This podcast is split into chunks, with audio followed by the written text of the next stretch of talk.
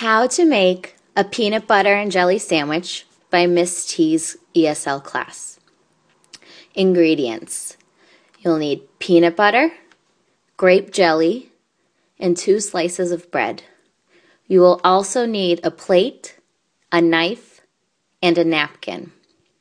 First, take your two slices of bread out of the bread bag. Put them on the plate.